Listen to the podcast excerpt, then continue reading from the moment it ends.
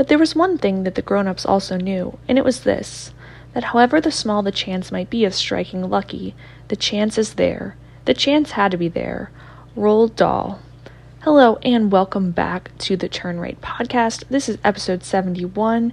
Today we are going to talk about pinch and plot points in Charlie and the Chocolate Factory, the movie original edition. I thought this would be a good and helpful episode of understanding story structure. I have another very similar episode in which I dissect the pinch and plot points of The Wizard of Oz.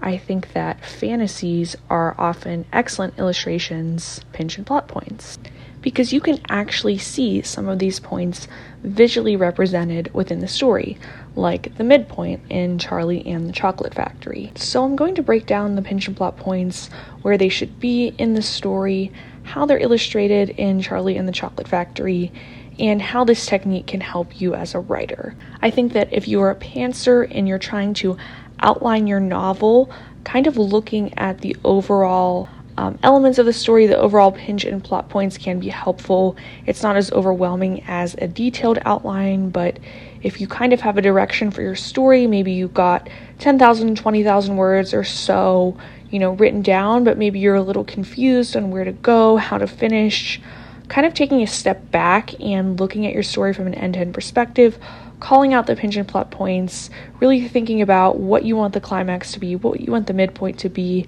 how that's illustrated through the various characters, how that's illustrated with your themes. I think that can be an excellent way of, you know, finishing or starting a novel by doing this simple outlining exercise. So, Charlie and the Chocolate Factory is, of course, a very famous book by Roald Dahl, and it was turned into a movie. There's a couple different adaptations of it, um, but essentially, it's just a very classic story that I think everyone is familiar with. Charlie Bucket, he is this innocent, sweet little boy who's grown up pretty poor. Um, you can clearly see his family doesn't have much. They live in like a one or two bedroom apartment, and his grandparents are all bedridden in this same bed together. And his grandpa Joe is this really nice and optimistic figure, yet he's bedridden, and we can see that he's very close to Charlie. Charlie goes about his day to day business. We get an insight into who he is as a character. We see that he's a paper boy, and um, we watch these other kids go into um, this candy store and they get to buy all of this candy and they're like gorging themselves with it. And Charlie is too poor to even afford one Wonka bar. But then we have the inciting event or the first plot point, which happens at approximately the 25% marking of the story, and it really lays out the conflict for the story, shifts the paradigm of the story, and this is whenever Willy Wonka, the owner of this mysterious chocolate factory who hasn't seen the light of day in years, announces this golden ticket contest in which people can go around and search for these golden tickets within his chocolate bars. He has five, and if you are a lucky winner of one of these tickets, you can come to the chocolate factory, tour it, and get a lifetime supply of Willy Wonka's chocolate. Charlie is intrigued and inspired by this, and his grandfather tells him to hope to win and to search for a ticket.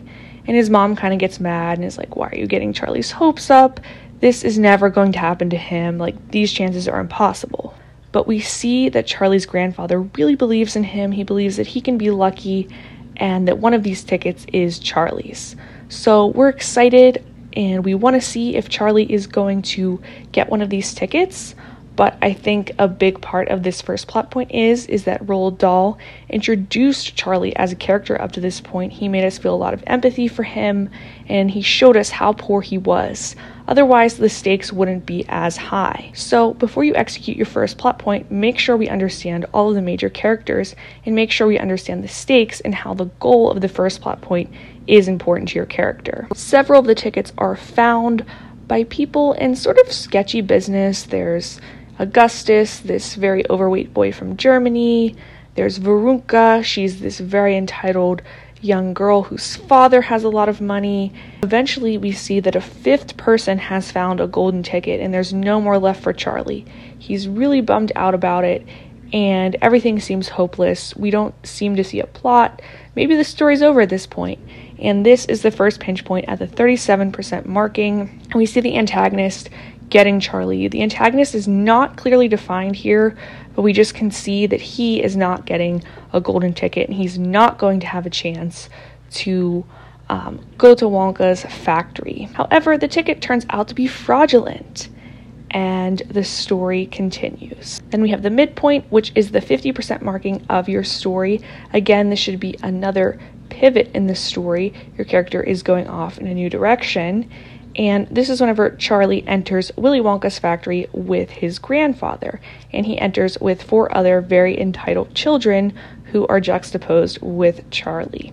Wonka's factory is grandiose, it's dazzling, it's really a crazy place that no one could have fathomed. Um, despite that, it's a little bit frightening. There seems to be all of these twists and turns, and Wonka is a very interesting character himself. So at the midpoint, we get this reveal of Wonka himself. So we get a reveal of another major character. We also literally get a new land that Charlie is immersed in, and this helps pivot the story. It really maintains our interest.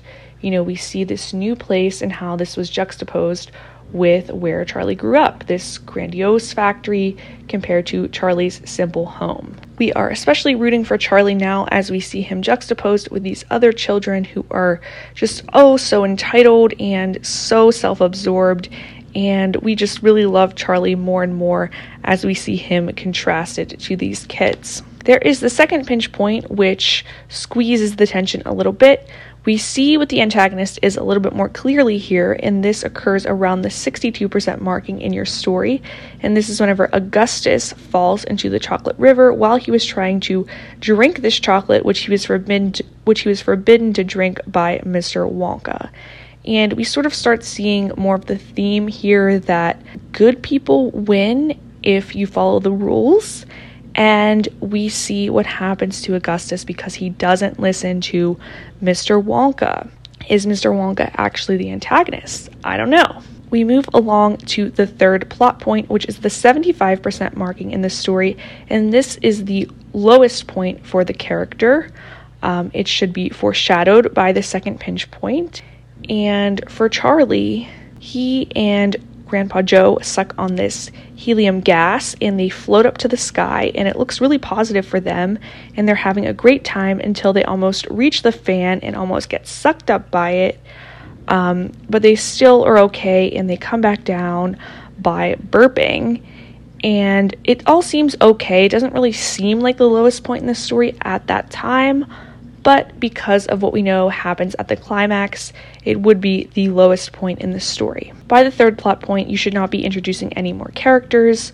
We've seen the Oompa Loompas, we've seen the four other children with Charlie, we understand Wonka. Um, there's really no more new characters introduced. Um, there's no more lands really being explored. We're just continuing on within this factory, and the stakes are getting higher and higher as each child is eliminated from the contest um, because of their own selfishness. So then we move along to the climax, which should be about the 90 to 95% marking of the story. This is whenever you want to pull out the flashing fireworks, the big guns, you're at the edge of the mountain, ready to plunge into the icy waters. This is the big stuff. And if your climax is done correctly, everything should be wrapping up shortly after. So, They've reached the end of their journey throughout the factory. The four other children have gone home. Um, they go into this glass elevator. There's kind of this imaginative flashback sort of scene. And then the moment we've been waiting for is Charlie going to get this lifetime supply of chocolate. And he doesn't. Wonka tells Charlie he has to go home. He doesn't get the prize since he broke the rules which we saw in the third plot point. We're all disappointed. We were rooting for Charlie. Everything feels hopeless the themes don't quite seem to be realized. You know, why was there all of this optimism and hope brought to us by Charlie's grandpa for only this to happen? Nothing makes sense. Just as Charlie is about to leave, he remembers that he has this gobstopper, which Mr. Slugworth, the antagonist, working along in the background, had promised Charlie a ton of money for um, if he could get him this gobstopper. And Mr. Slugworth is this competing Candyman, and he was going to use this in his own business. Charlie remembers he has this gobstopper, which he wasn't supposed to take, and he gives it back to Mr. Wonka. At that moment, Mr. Wonka says, Charlie, congratulations, you've won the game because you were honest. Even though you broke the rules, you chose honesty in the end. And not only do you get a lifetime supply of Wonka bars, but you also can own and manage the factory. Charlie can hardly believe it. His grandpa is so excited. They are so happy we as the reader feel fulfilled because we have been following along with Charlie through his journey. We have been rooting for him.